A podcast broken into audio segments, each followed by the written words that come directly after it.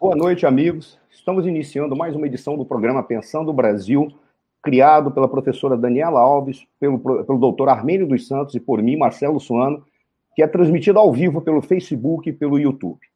Eu, Marcelo Suano e Armênio dos Santos, temos a satisfação de receber nesta oportunidade uh, o professor Andréa Matarazzo, para conversarmos sobre municipalismo e o Pacto Federativo, ou de uma maneira mais é, poética e, no entanto, mais que corresponde mais à realidade que nós vivemos do universo político, o município como princípio organizador da vida política nacional e o Pacto Federativo. Vamos falar agora, para ler o, o vasto currículo do professor André Matarazzo, e eu de antemão digo até por qual razão uh, nós assim nos referimos a ele, como um título, porque uh, usamos aqui uma espécie de reprodução da cultura uh, oriental, mais especificamente do Japão, em que dizia, em que se diz que o imperador é aquele diante de qual todos se curvam, e no entanto o imperador ele se curva diante do professor, porque um país que não tem professores não pode ter um imperador. Nesse sentido, assim atribuímos, mesmo porque ele é professor, ao professor André Matarazzo, e vamos ler o seu, seu vasto currículo. Ele é empresário e uma liderança política nacional com várias atividades no setores público e privado. Dentre os cargos que ocupou, tanto na iniciativa privada como em atividades legislativas e governamentais, apresentamos no setor público, destacando-se em nível federal, foi ministro de Estado, chefe da Secretaria de Comunicação de Governo da Presidência da República entre 99 e 2001 foi embaixador do Brasil junto à República Italiana, 2001 e 2002, secretário de Política Industrial do Ministério da Indústria, do Comércio e do Turismo, 92 93, e assessor especial do Ministério da Educação e Cultura durante a gestão eh, do ministro Goldenberg. Em nível estadual, foi secretário de Estado da Cultura, secretário de Energia do Governo do Estado de São Paulo, presidente da Companhia Energética de São Paulo, a CESP. Em nível municipal, foi secretário de coordenação das subprefeituras entre janeiro de 2005 e setembro de 2009, foi secretário de serviços da prefeitura, subprefeito da sede 2005 2007 e foi vereador eleito em outubro de 2012. E outras atividades do setor público, podemos citar, dentre várias, ele é membro do Instituto de Psiquiatria da Universidade de São Paulo, membro do Conselho Curador da Fundação Padre Anchieta, Centro Paulista de Rádio e TV Educativa, Rádio e TV Educativa, TV Educativa membro do Catavento Cultural Educacional. E no setor privado destacam-se, é presidente da Matarazzo SA Holding, presidente da Metalma Embalagens SA, que é licenciado do cargo, presidente da Plástico Metalma SA, também licenciado, membro do Conselho da Câmara Ítalo-Brasileira de Comércio, Indústria e Agricultura, membro do Conselho de Administração da Fundação Bienal de São Paulo, membro do Conselho Superior de Inovação e Competitividade, CONIC da Fiesp, membro do Conselho Superior de Economia, COSEC da Fiesp e IRS. Bom, depois de ler esse currículo do professor Matarazzo, damos uma boa noite e passamos a palavra para suas considerações iniciais. Posteriormente, faremos, passaremos a palavra ao doutor Armênio e já começaremos com algumas perguntas, chave para mostrar o nível do pensador político que nós temos diante de nós. Por favor, professor Matarazzo.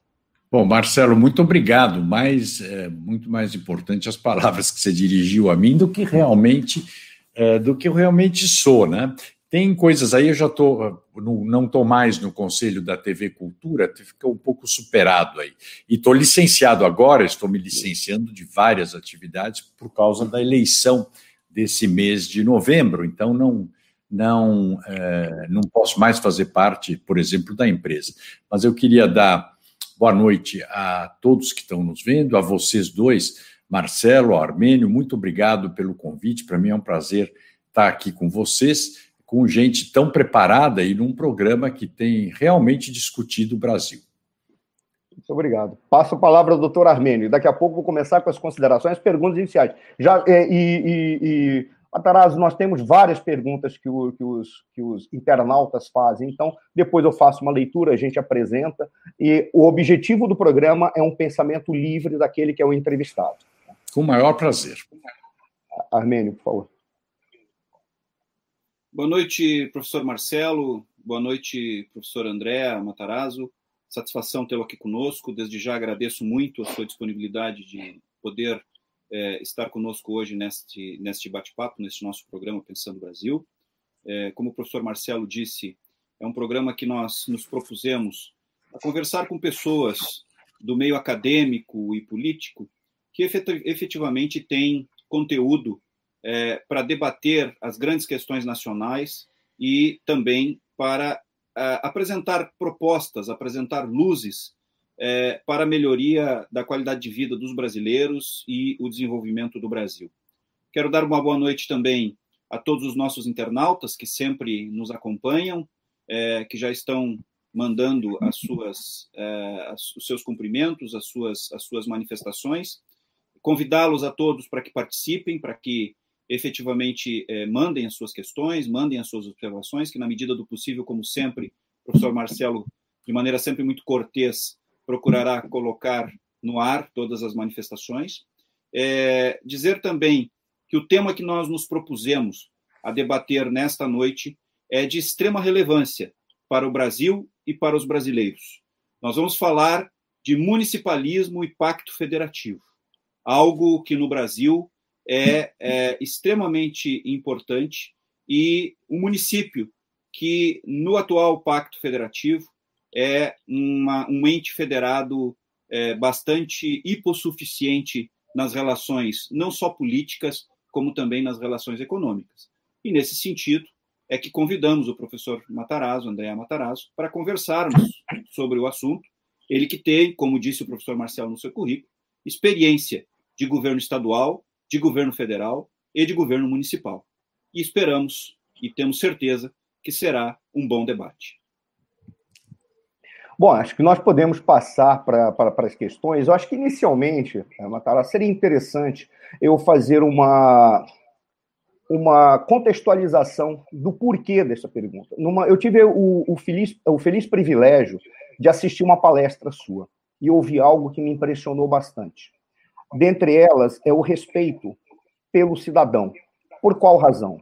pela defesa que foi feita da importância de se trabalhar no município, ao invés de ver a política como uma espécie de escada para o indivíduo subir ao topo das nuvens e descobrir que a política real estava no chão, e o chão era o município. É, quando eu ouvi algo mais ou menos dessa, dessa forma, uh, eu vi que ali tinha uma reflexão clara de, de alguém que pode realmente fazer propostas para resolver o problema daquele cidadão que está ali no dia a dia, que conversa, que olha para sua liderança, que conhece sua liderança, pelo menos tem, se não tem intimidade, não é isso que se quer, pelo menos tem condições de chegar diretamente a, a, ao, ao líder ou ao seu representante e fazer solicitações. E ele pode imediatamente falar ou responder ou buscar respostas por uma razão simples, porque ele conhece todos os rincões daquela região, ao contrário daqueles que querem fazer política baseada em causas e abstrações e falam daquela terra que ele quer governar como se fosse um produto poético de uma abstração que ele leu um dia qualquer. Em síntese, e aí eu vou fazer a pergunta, uh, um grande professor que eu tive, que se chama Oliveira Ferreira, ele dizia: o grande problema que nós temos é que nós temos lideranças políticas que não querem mais fazer ação política forte. E o que é uma ação política forte? Aquela ação que olha para a realidade política e quer mudá-la, quer transformá-la, quer melhorá-la. No, ao contrário, ele quer fazer ação política fraca. O que é ação política fraca? entrar para a política para se aproveitar das benesses da política e do status do poder. Basicamente, a pergunta diante de alguém que, diante de mim, se pareceu como alguém que quer fazer uma política forte, uma ação política forte, eu faço uma, como primeira reflexão, buscar que fizesse, que fizesse uma, uma, uma exposição panorâmica sobre a importância do município para a organização política nacional, bem como apontasse os acertos e falhas do nosso modelo federativo porque queira ou não queira, nós temos falhas gigantescas. Essa seria uma reflexão geral. Poderia ler duas, três outras já de imediato, ou prefere primeiro se concentrar nessa e depois eu leio as demais? Vamos concentrando aos poucos, porque aí acho que as outras vêm também um pouco em decorrência é, dessa, dessa questão. Olha, é, é uma característica muito do Brasil, essa de que o município é, vamos dizer, é o primeiro degrau da carreira política. Deveria ser, mas isso não é visto como um primeiro degrau é, no sentido positivo, e sim como o primeiro degrau para você, de lá, usar o município como plataforma de lançamento para outras coisas. Então, o cara quer ser prefeito para depois ser deputado federal, conforme a cidade que ele está, ou quer ser senador, enfim. É, é para outros voos, ou quando é prefeito de uma capital, quer imediatamente ser governador. Você costuma até dizer que há um erro de interpretação uh, aqui no Brasil, quando se, se, imagina que a hierarquia institucional uh, na carreira de alguém é começa como prefeito, depois governador e depois presidente da República. Essa pode ser a hierarquia, desculpa, institucional, mas não é o correto, porque isso é visto como se fosse assim: você entra numa empresa, né, de supermercado, você tem que ser supervisor, gerente, depois você vai ser é, é, é, diretor. É, ser prefeito de uma cidade, num país como o Brasil, é muito mais difícil e mais complexo, principalmente uma cidade grande, do que ser governador de estado. É, você tem uma responsabilidade é, muito diferente e muito grande. Eu trabalhei nos três níveis de governo, tive essa oportunidade. Sem dúvida nenhuma, quando você está, quando você é ministro, está em Brasília, você assina um decreto ou assina qualquer lei junto com o presidente da República, sanciona junto com ele, né, que normalmente é a assinatura do ministro da área, é, é, você sente que está fazendo história sem dúvida nenhuma. Mas o cidadão, efetivamente, nem sabe que você existe e nem sabe quem é que está fazendo aquela lei. E o reflexo dela normalmente leva algum tempo para chegar no cidadão.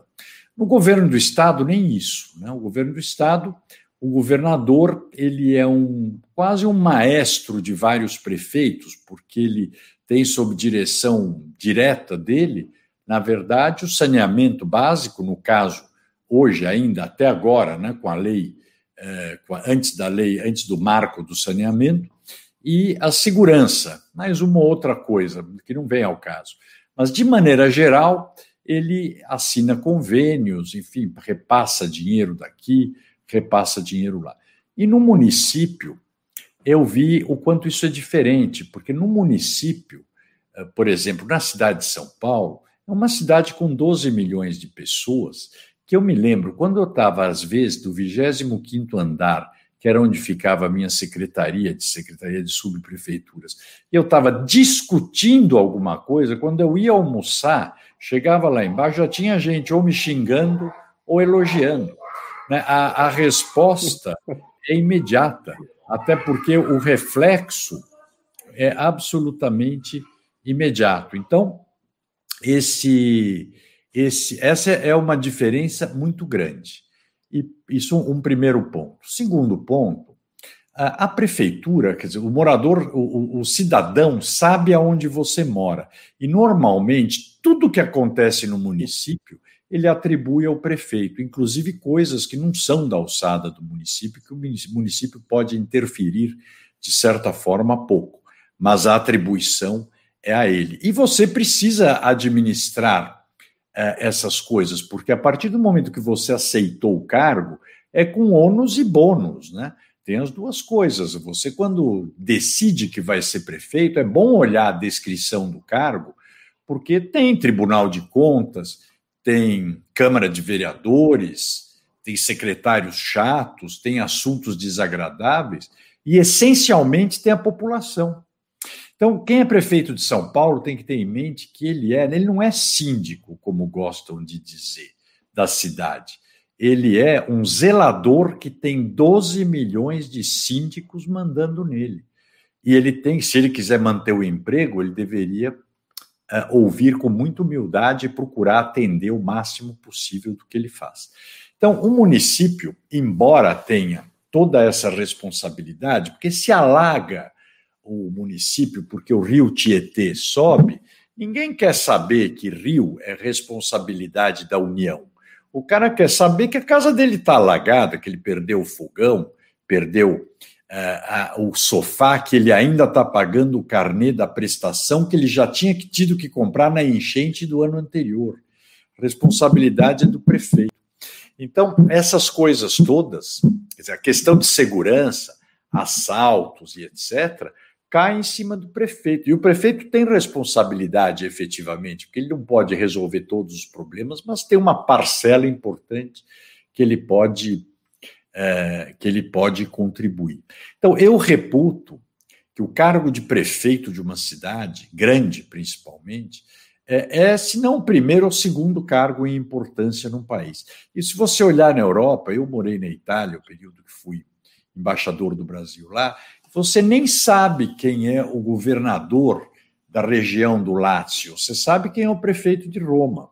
Você não sabe quem é o governador da região onde está Milão, né? Aliás, você vê, eu nem estou lembrando agora o nome, o nome da própria região. Você sabe quem é o prefeito de Milão? Mesma coisa nos Estados Unidos. Né? O prefeito de Nova York todo mundo conhece. Quem é o governador de Nova York? Agora a gente sabe, por causa da pandemia que ele andou aparecendo na televisão aqui.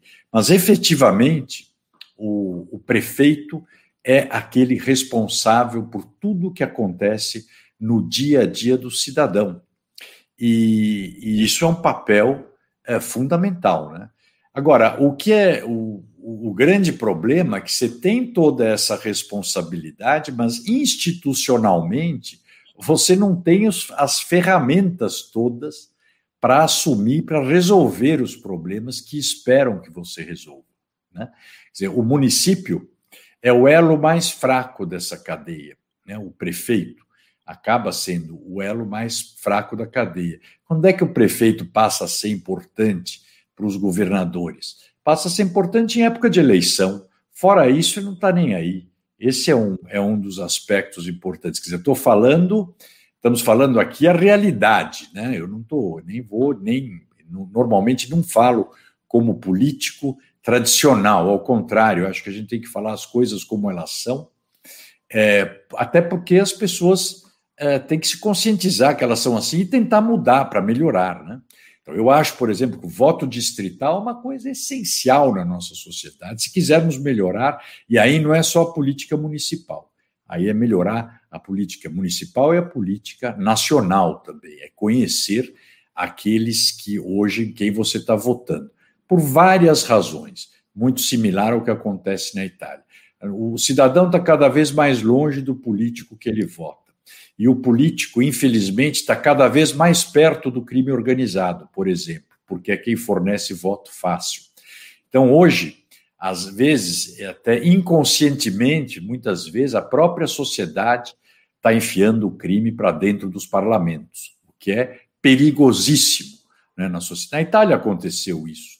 Uh, e depois, com a Operação Mãos Limpas, tentaram dar uma equacionada, mas não resolveu nada. O que resolveu efetivamente foi a mudança da estrutura legal deles, a criação dos das chamadas dos procuradores antimáfia, que eram uma carreira quase independente, né? era uma coluna independente do Ministério Público que só julgava esse tipo de crime.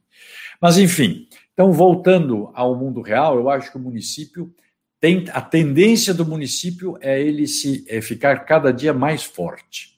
É como eu vejo, e por isso que eu é, é, estudei muito o município de São Paulo e outros municípios, né?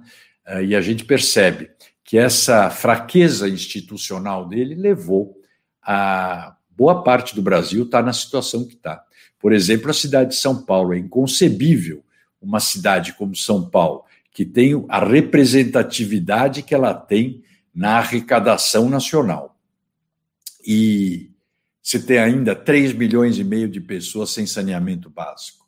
Isso é inacreditável, né? não, é, não é possível. Né? Em pleno século XXI, né? você imaginar isso? Quer dizer, se todo mundo imagina e todo mundo fala de São Paulo como o paraíso da gastronomia, como a cidade cosmopolita, mas isso é no quadrilátero da Faria Lima até a Avenida Paulista, da 9 de julho até a Rebouças, para quem não é de São Paulo, é o quadrilátero rico é, aqui de São Paulo, eu sempre brinco, é como você olhar Nairobi, né? Tem um centro riquíssimo e uma periferia miserável. São Paulo é, não é muito diferente disso, só que em escala muito grande. Mas por quê?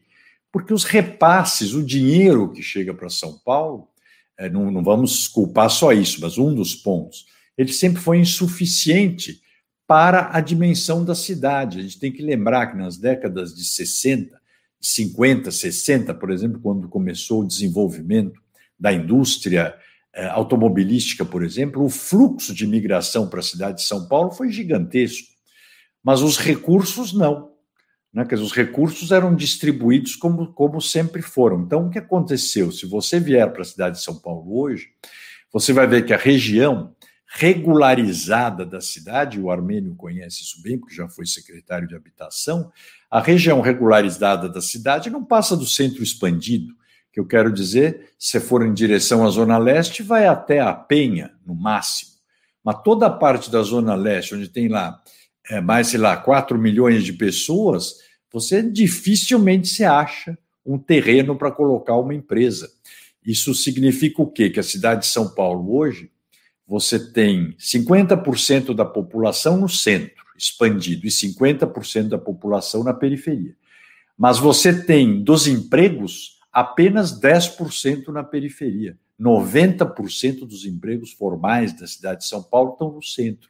Então, isso obriga né, 90% da população, 50% da população a ficar aí cinco, seis horas por dia no transporte público para ir trabalhar, o que é completamente desumano e improdutivo. Né? Por que isso?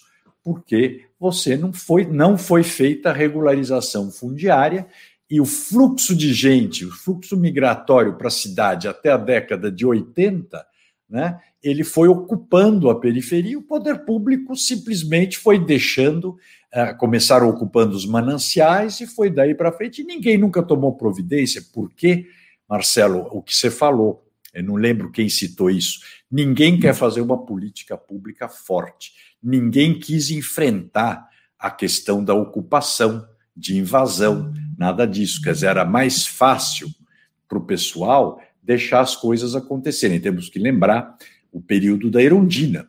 Né? Esse foi a grande ocupação dos mananciais, foi quando o PT ganhou pela primeira vez a eleição em São Paulo. Então, teve aquela ocupação, não só aí dos mananciais, mas também da parte central da cidade pelo trabalho informal, né? pelos ambulantes, etc. E, e com, com uma fortíssima degradação da região central. Eu não acho que isso seja fazer o bem, ao contrário porque deixou esse pessoal todo como massa de manobra política até hoje. Porque até hoje, até o ano 2021, você fala: quero colocar, vamos levar uma grande loja de supermercados para o Jardim São Luís. Vão te dizer: não, Marcelo, lá não pode porque é área de manancial. É área de manancial, só que moram 2 milhões e meio de pessoas. Então você continua tratando aquilo como área de manancial, você não vai tirar as pessoas de lá, porque isso não existe, mas toda eleição um partido acusa o outro, espalha panfleto dizendo: ah, se o fulano ganhar, vai tirar todo mundo daí. Então, essa é a grande maldade que se faz por ninguém querer fazer mais, ninguém mais quer liderar nada. O político brasileiro quer fazer pesquisa e seguir as tendências. Ele não tem convicção de mais nada.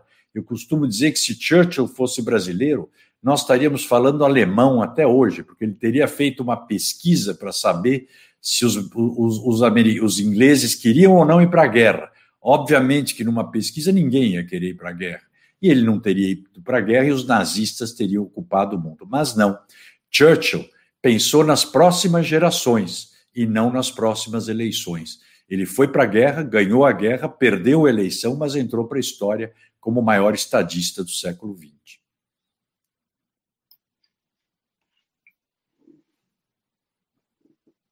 Tô, eu estou sem o som, Marcelo. Ah, vou...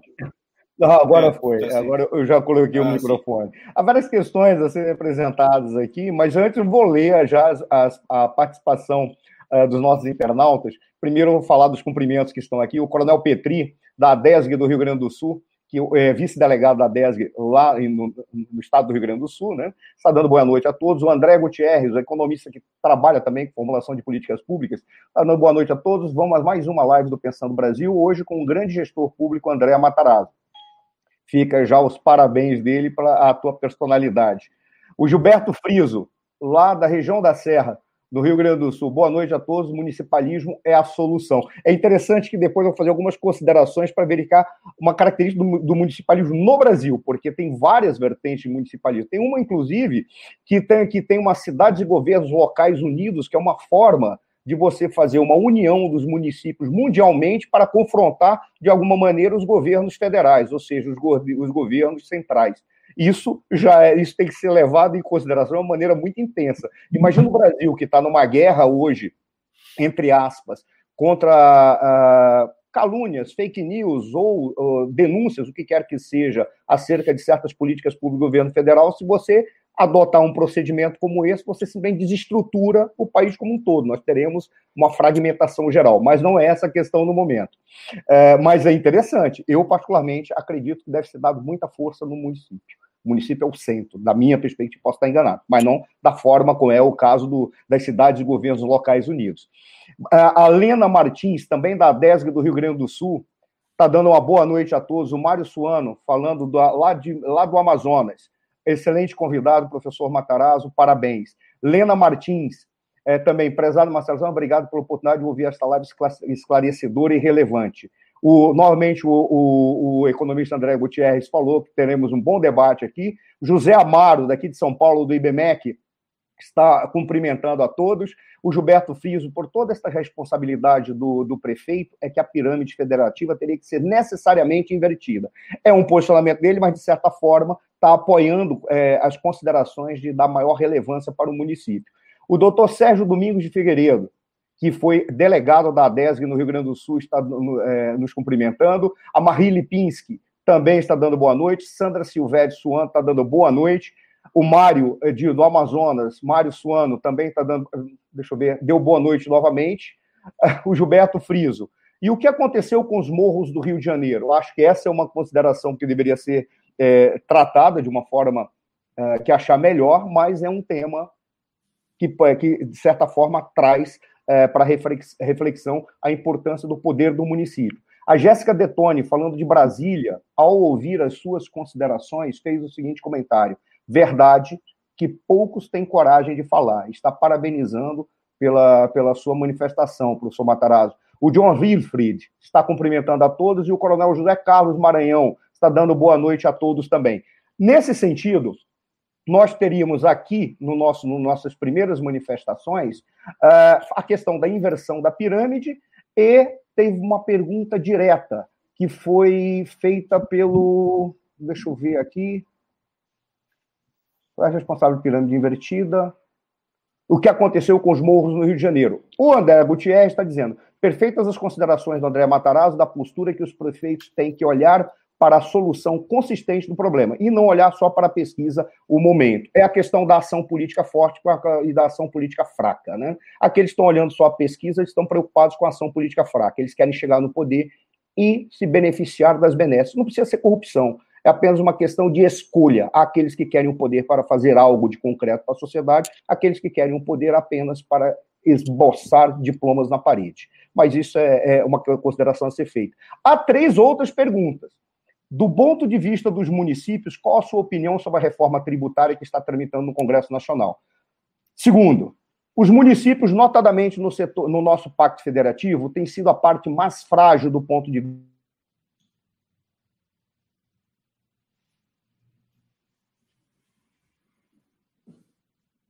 Alô? Oi. O senhor está me ouvindo, professor Matarazzo? Estou ouvindo perfeito.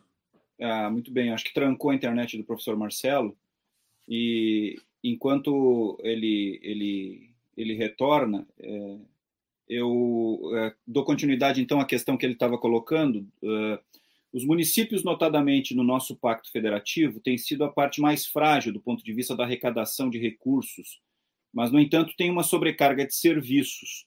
É, essa questão que o senhor colocava é, com relação à questão da, da a questão do aspecto da, da, da regularização fundiária e da, das ocupações desordenadas, efetivamente me parece que é um dos problemas mais difíceis que os municípios no Brasil como um todo têm enfrentado. É, São Paulo é um município muito grande, evidentemente, tem problemas é, maiores. No entanto, o, o, os municípios no Brasil todos têm esse tipo de problema em maior ou menor grau. São em torno de 5.500 municípios no, no, no, no país e todos têm esse tipo de enfrentamento.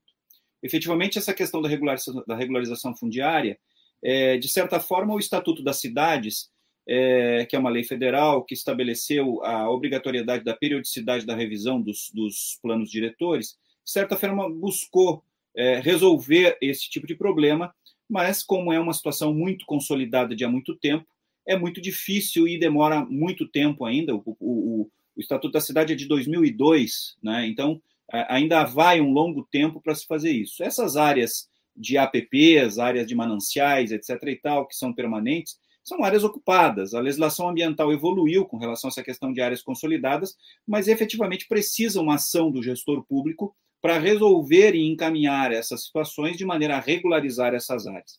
No entanto, a gente tem esta hipossuficiência dos municípios, que tem problemas muito grandes, né? mas o governo federal é, criou contribuições não compartilhadas né, com estados e, e, e municípios né, na arrecadação tributária.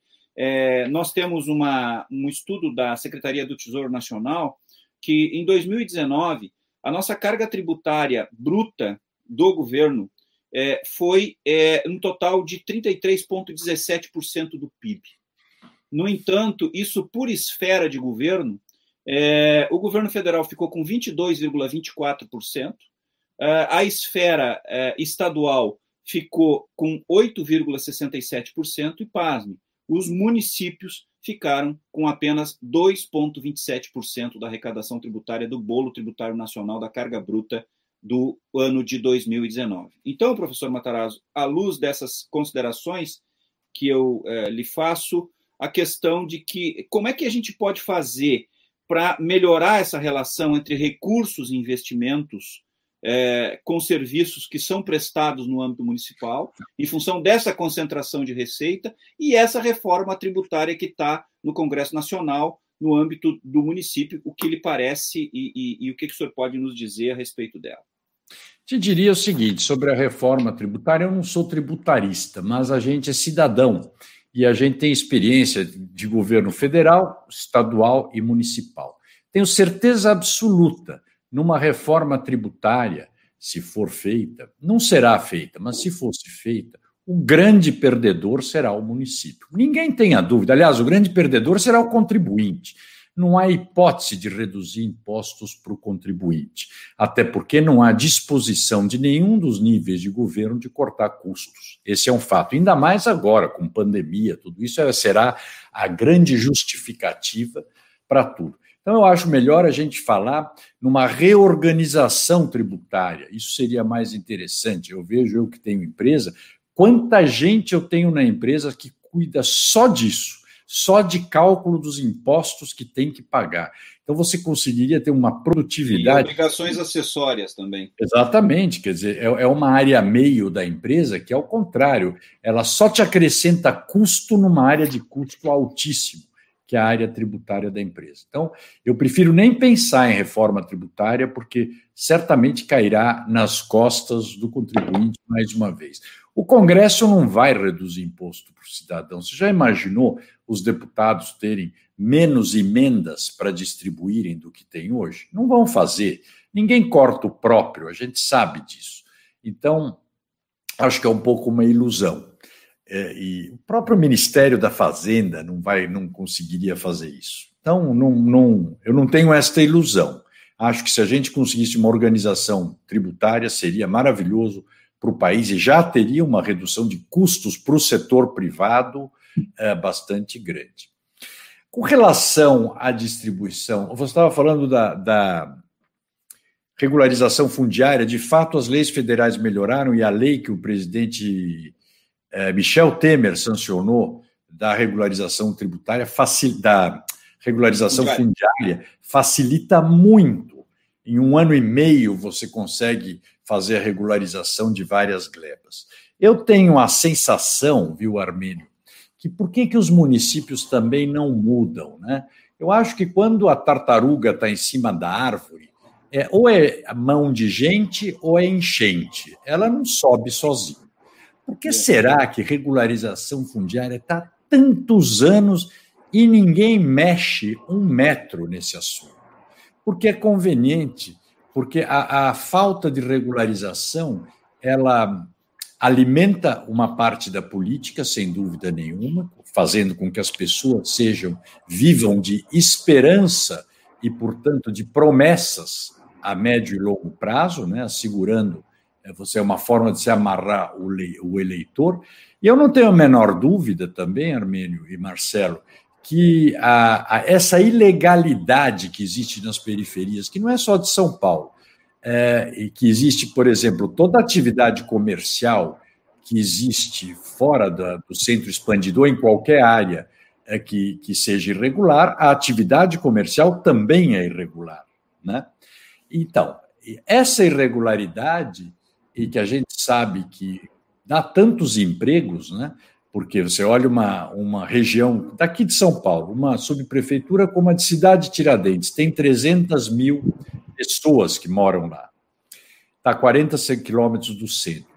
Lá era uma fazenda, Fazenda Santa Etelvina. Na década de 70, o governo desapropriou, fez um conjunto, vários conjuntos habitacionais, 80 mil uh, unidades, depois percebeu que era longe, aí que ia ter que fazer avenida, metrô, levar luz, etc, etc. Bom, mas nunca regularizou. Te pergunto, você acha que só tem é, lá, ela é toda irregular, tem 26 licenças de funcionamento, Armênio. Você tem ideia do que significa isso?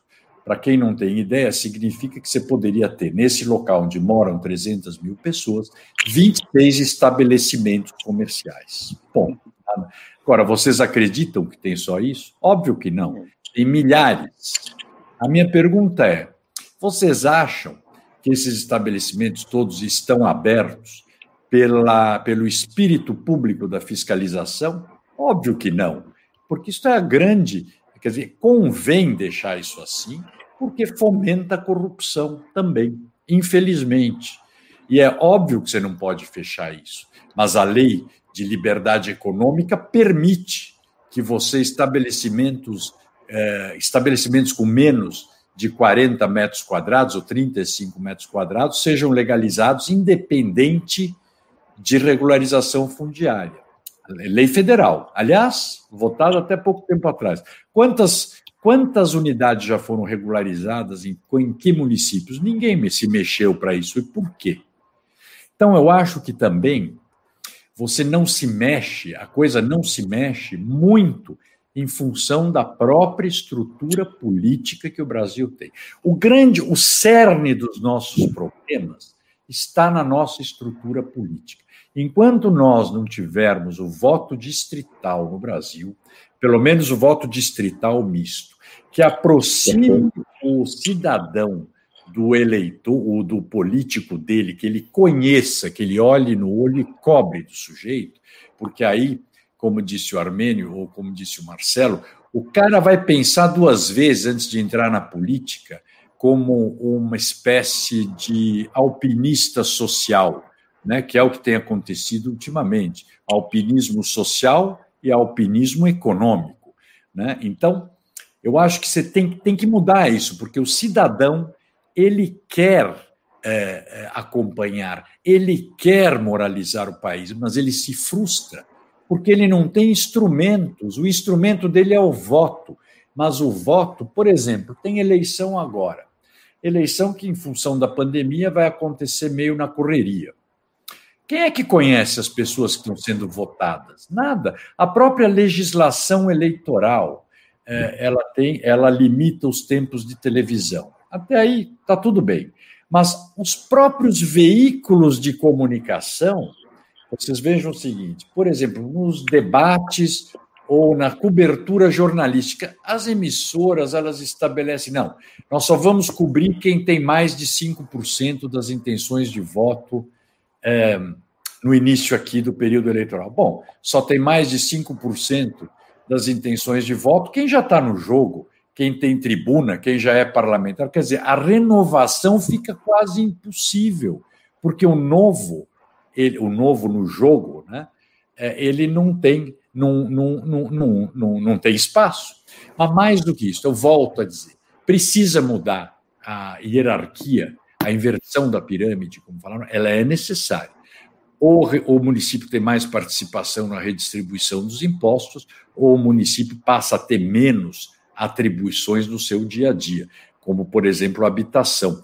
A habitação, né, o, o Armênio, nós estamos vendo, né, é, os fluxos migratórios acontecem muito ou em função da guerra fiscal dos próprios que os estados é, fazem, ou em função do próprio governo federal da política econômica. Portanto, teoricamente, deveria ser uma solução que quem deveria arrumar é o governo federal e o governo estadual, não o governo municipal, porque o governo municipal ele fica só com a consequência, ele não pode fazer nada, nem para atrair gente, nem para bloquear gente. Isso pelo lado, é, é, pelo lado é, formal das coisas. Né? Então, o prefeito fica absolutamente rendido e, ao mesmo tempo, tem que resolver o problema. Mas eu queria até dizer aqui que o, o, o, o antes de começar o programa, o Armênio estava falando da criatividade. Nós aqui em São Paulo implementamos um programa, quando eu estava na prefeitura de 2005 a 2009, eu fiquei, é, fui secretário, eu tocava, era, era o secretário executivo da prefeitura, vamos dizer, né? Nós fizemos o programa de urbanização de favelas, que é justamente entramos nessa de regularizar áreas e, e, reformar, ou seja, integrar favelas históricas à cidade. Começamos com a favela, nós fizemos várias, mas a primeira foi Paraisópolis, que era uma favela emblemática em São Paulo, de, 50, de 90 mil pessoas na época. E fizemos a urbanização, que significava o quê? Regularizar o terreno. É, e na hora que você regulariza, você também é, coloca saneamento. Né? Muda a vida das pessoas. Muda a vida das pessoas. Ao colocar saneamento, você já aproveita, já que está pondo saneamento, você refaz o viário, arruma o viário, arruma a calçada, tira as pessoas que estão morando em cima de córregos, verticaliza naquele lugar, né? verticaliza, tira o pessoal de áreas de risco, também acomoda sempre na mesma área, verticalizando alguns pontos. Bom, em, em, resumindo, você transforma a favela em bairro e entrega, integra a cidade. Uma grande vantagem, não muda mais, não muda as pessoas de lugar, que elas já estão fazendo a sua vida lá 30, 40, 50 anos. Isso tem um custo de 30% do que custaria fazer o Minha Casa Minha Vida, que muda as pessoas de lugar. E você faz em pequena escala, porque você começa a ter muita dificuldade de encontrar terrenos grandes na cidade. Então, nós fizemos. E além disso, e além disso professor, só uma partezinha mudando as pessoas de lugar, colocando num bairro fora, implica levar todos os serviços públicos necessários para um, um é. bairro lá fora, o que dá um encarecimento muito maior. Exatamente. Uma coisa é você puxar o saneamento do Morumbi para Paraisópolis, que é o mesmo lugar. Outra coisa é você levar o saneamento para a cidade de Tiradentes, a 40 quilômetros daqui.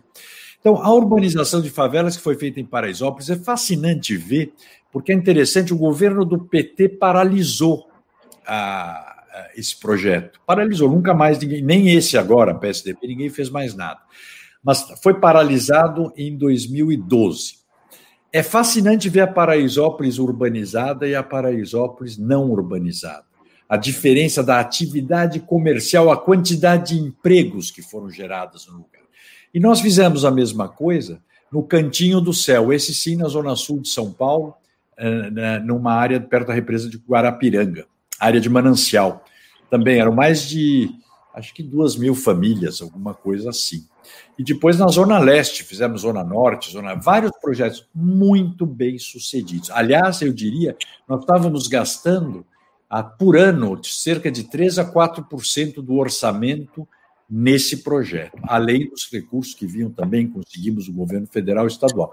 Então, você tem soluções, só que elas têm que ser aceleradas porque a desigualdade nos municípios. Eu quero dar um exemplo aqui de São Paulo, dois, Marcelo. Você imagina numa cidade como São Paulo, que eu insisto, todo mundo é, diz que é riquíssima, né? o próprio paulistano, a gente mesmo. Eu até costumo falar, São Paulo tem que voltar a ser São Paulo, não pode ficar isso que virou, não. Tem que voltar a ser São Paulo. Quem nasce em Marcilac, extremo sul de São Paulo, armênio, você imagina, tem uma expectativa, é, tem de cada mil bebês que nascem lá, é, 25 morrem antes de um ano de idade. Isso é extrema periferia. Na, em Perdizes, quem nasce em Perdizes, de cada mil bebês, um bebê morre antes de um ano. Perdizes tem saneamento básico, Marcilac não. Perdizes tem saúde, Marcilac política, não. Política pública de atenção à primeira infância. Nossa. E depois e de você vê outro básico que reduz drasticamente as doenças. Mas olha como isso vai ficando grave, porque aí vamos pegar a expectativa de vida. Expectativa de vida no extremo leste, cidade de Tiradentes, 57 anos de vida. Expectativa de vida em Moema, 80 anos de vida.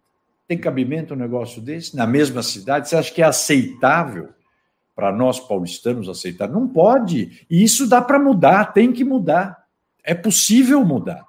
Né? Agora, precisa querer políticas públicas fortes e ajuda do governo federal. Precisa, porque isso ainda é reflexo desses fluxos migratórios. Claro que São Paulo um dia terá que fazer por conta própria, mas para tirar todo esse atraso, você vai precisar de, de vai precisar de alguma, de alguma ajuda. E outras coisas que as políticas públicas fracas, puramente focadas no voto, né, é, deixaram a cidade fraca. Agora mesmo, a pandemia nos mostrou como é que você pode, em São Paulo, não ter internet na periferia. Você está condenando essas pessoas a ficarem na Idade Média. Imagina, isso não existe. Não existe, mas não tem. Aluno da rede pública municipal da periferia. Agora, a prefeitura descobriu agora, depois de cinco meses, inclusive não tem computador. Compra computador com quê? Né? Então, essas coisas todas, eu acho que os municípios, e principalmente os municípios maiores, isso é um, é um é, é quase um lugar comum, em maior ou em menor escala. Aliás, nós vimos Porto Alegre, Armênio, quando estava com problema nos presídios, sei, a questão é estadual, mas o reflexo era em Porto Alegre, de você ver preso amarrado dentro do carro, de, de dentro do, do, camburão, porque não tinha delegacia, não tinha presídio para pôr. Então você vê como o município sofre. Na hora de definir cadeias, que o governo federal, o governo estadual decide onde quer. Como é que o prefeito se vira num negócio desse? Quer dizer, a cadeia é definida pelo governo estadual, mas a segurança não é feita pelo prefeito. Então, e todo o impacto e todo o impacto de vizinhança e impacto de, de, claro. de saneamento que tem no entorno de um empreendimento desses. É.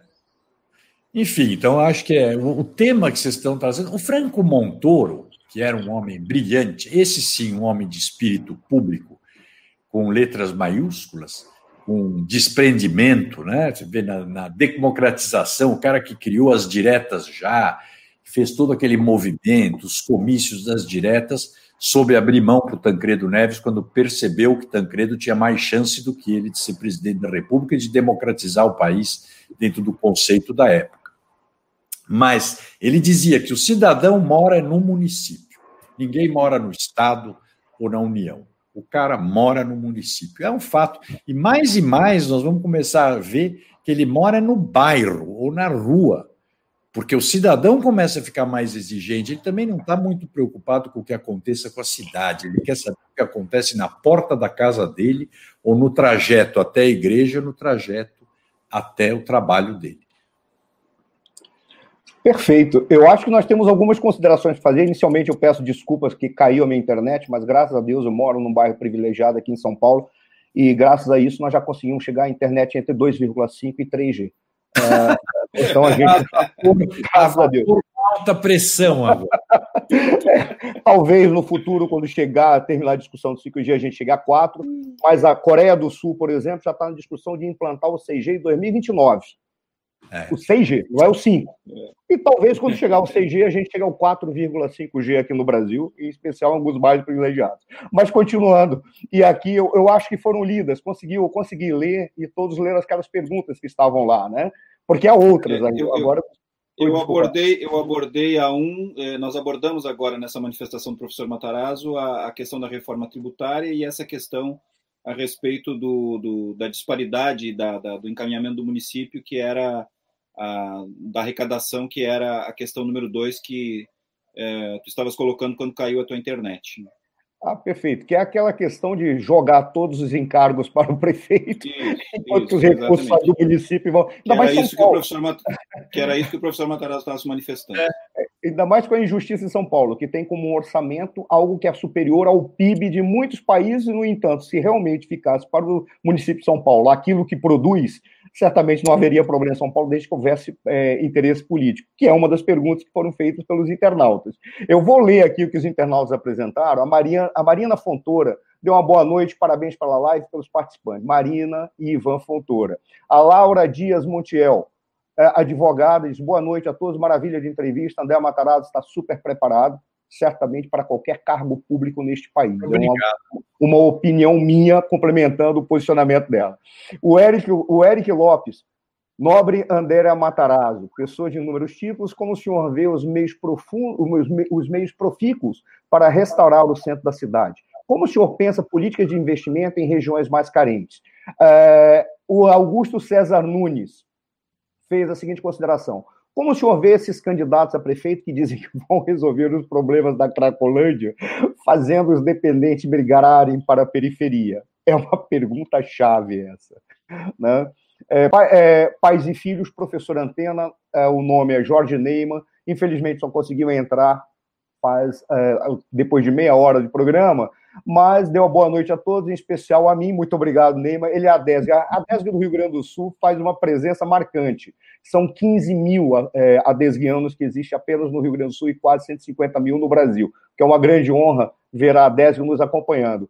E a Jéssica Detone fez uma consideração depois das suas, é, da sua explanação, professor Matarazzo, disse assim: então, isso, aquilo que estava sendo apresentado naquele momento, não é feito porque não tem interesse político. A, Ou a, seja... a, Jéssica, a Jéssica se refere à questão que nós estamos falando das regularizações Sim. fundiárias e do encaminhamento das políticas públicas para as regularizações fundiárias. Exatamente, por vontade política. Ela tá, e ela acompanha muito processo legislativo no, é, no Congresso Nacional. Por isso, ela consegue perceber alguns detalhes. O Mário Suano concordou com aquilo que foi apresentado. E aí eu vou complementar, então, com uma terceira questão, já que conseguiu falar, conseguiu fazer a leitura de duas. Qual a sua opinião sobre a retomada das aulas presenciais agora neste período na rede pública e privada? Além das demais que foram, não sei se conseguiu anotar, qualquer coisa eu releio. Não, não, vamos falar com o Eric. Eric, você tem é, boa pergunta. A região central da cidade de São Paulo é uma região histórica da nossa cidade, né? Que deveria ser muito valorizada. Infelizmente, ela foi se degradando ao longo do tempo, justamente é, porque é, virou, ela virou quase um palco da demagogia, né? De algumas de, algum, de alguns governos. Mas, essencialmente, o que foi feito na década de 70, quando foram feitos calçadões, exageraram. O prefeito Setúbal, na época, até conversei com ele antes dele morrer, nós conversamos bastante, porque foi feito um pouco demais. Os calçadões é, é, deixaram o centro, tudo bem, era poético, bonito para a época, você andava é, a pé pelo centro, não podia ir de carro tal. Só que, é, no final dos anos 70, veio a depressão, né, depois da grande euforia de crescimento de 14%, 13% nos anos 74, 75, 79 começou a decair. O que, que aconteceu? Começou a subir também a violência. Então, as pessoas começaram a não querer mais ficar do centro, porque à noite você tinha que andar cinco, seis quarteirões a pé para chegar no seu escritório. Então, as empresas começaram a ir embora, começou a degradar, enfim, virou o que virou. Mas é possível resolver, porque hoje você tem, até quem começou isso foi o Mário Covas, é, que comprou uns prédios na região central e colocou funcionar para atividade pública. Portanto, o funcionário público que tem estabilidade começou a se mudar para o centro. Depois nós implementamos, ah, depois a, a prefeita Marta Suplicy, para a gente dizer que tem, ninguém dizer que tem preconceito, porque nenhum, é, é, que na época foi prefeita do PT, comprou o edifício Matarazzo e instalou a sede da prefeitura lá. Isso trouxe mais gente para o centro. E quando nós fomos para a prefeitura, fizemos o programa de revitalização da região central que precisa hoje coisa simples. Primeiro tem que tirar da cabeça e imaginar que o centro histórico de São Paulo não vai ser para o cara que usa chapéu coco e guarda-chuva no braço e tomar chá na casa MAP. Isso ficou anos atrás. O centro, no, o centro hoje é uma região ligada à cultura e a educação, sem dúvida não, pela quantidade de universidades que tem lá, é, para a economia criativa, para a tecnologia. Isso você resolve com algumas leis de incentivo, que é, são possíveis de serem feitas, mas principalmente com zeladoria, que não existe mais na cidade. Então, é manter a, o local limpo, reabrir algumas ruas dentro do conceito moderno de fluxo de trânsito, que não é fazer a calha da rua e carro passar em alta velocidade. Determinados horários pode passar determinado tipo de carro, por exemplo, para quem mora no lugar, enfim. Tem várias medidas. E para a periferia, como é que você leva? Você tem que levar a cidade para a periferia. Como? Regularizando.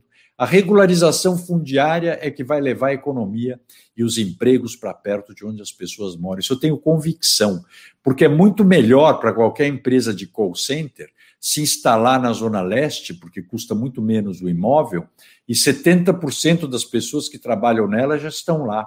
Então, é, é uma decorrência natural, isso com relação a essa questão do centro. A, outra questão era da Cracolândia, né? É, ele, a pergunta também é boa. Nós estamos na fase das bravatas, né? Agora aqui, todo mundo é de direita e todo mundo faz e acontece. Já a gente já viu outra época, né? me lembro até quando o PP do Paulo Maluf era progressista, quando era moda tá mais para a esquerda. Agora todo mundo de direita e todo mundo fala que vai acabar com a Cracolândia. Cracolândia, ela, primeiro, não vai mandar ninguém para a periferia. Os dependentes químicos têm que ser tratados. Eu não vou entrar nessa discussão na, na, na, na solução, porque ela tem solução. Eu, quando saí da prefeitura, tinha 150 pessoas lá. Hoje são 2.200, 60% daquela população com sífilis, em pleno século XX, 40% com HIV e uma boa parte com tuberculose. Você, o, o, o dependente químico ele vai aonde o traficante for. E quanto a isso, a prefeitura tem muito pouco a fazer. Esse é outro ponto. Todo mundo espera do prefeito a solução da Cracolândia. Mas eu não tenho como prefeito, se for prefeito um dia, eu não vou ter instrumentos para prender o traficante. Quem faz isso é o governador do estado com a polícia dele. Como é que a prefeitura pode e deve evitar cracolândias? Ela não pode aceitar que o tráfico domine certas regiões. Isso aconteceu no Rio de Janeiro, que o tráfico de, de, domina, é, domina as favelas. Você precisa ordem para entrar. Você sabe, Marcelo, São Paulo já está acontecendo isso também. Eu mesmo, outro dia, fui impedido de andar aqui em Paraisópolis, porque não pedi autorização para. Imagina você ter que pedir autorização para andar na sua cidade. Isso é ridículo, inaceitável. Mas você, eu, você, o que, a prefeitura pode fazer na Cracolândia? Deve fazer. Fechar todo e qualquer estabelecimento que não tiver licença de funcionamento lá. Por quê? Porque você não pode deixar é, é, três bairros, como é o caso lá, Campos Elíseos, Santa Efigênia e e, e o Bom Retiro, reféns do tráfico.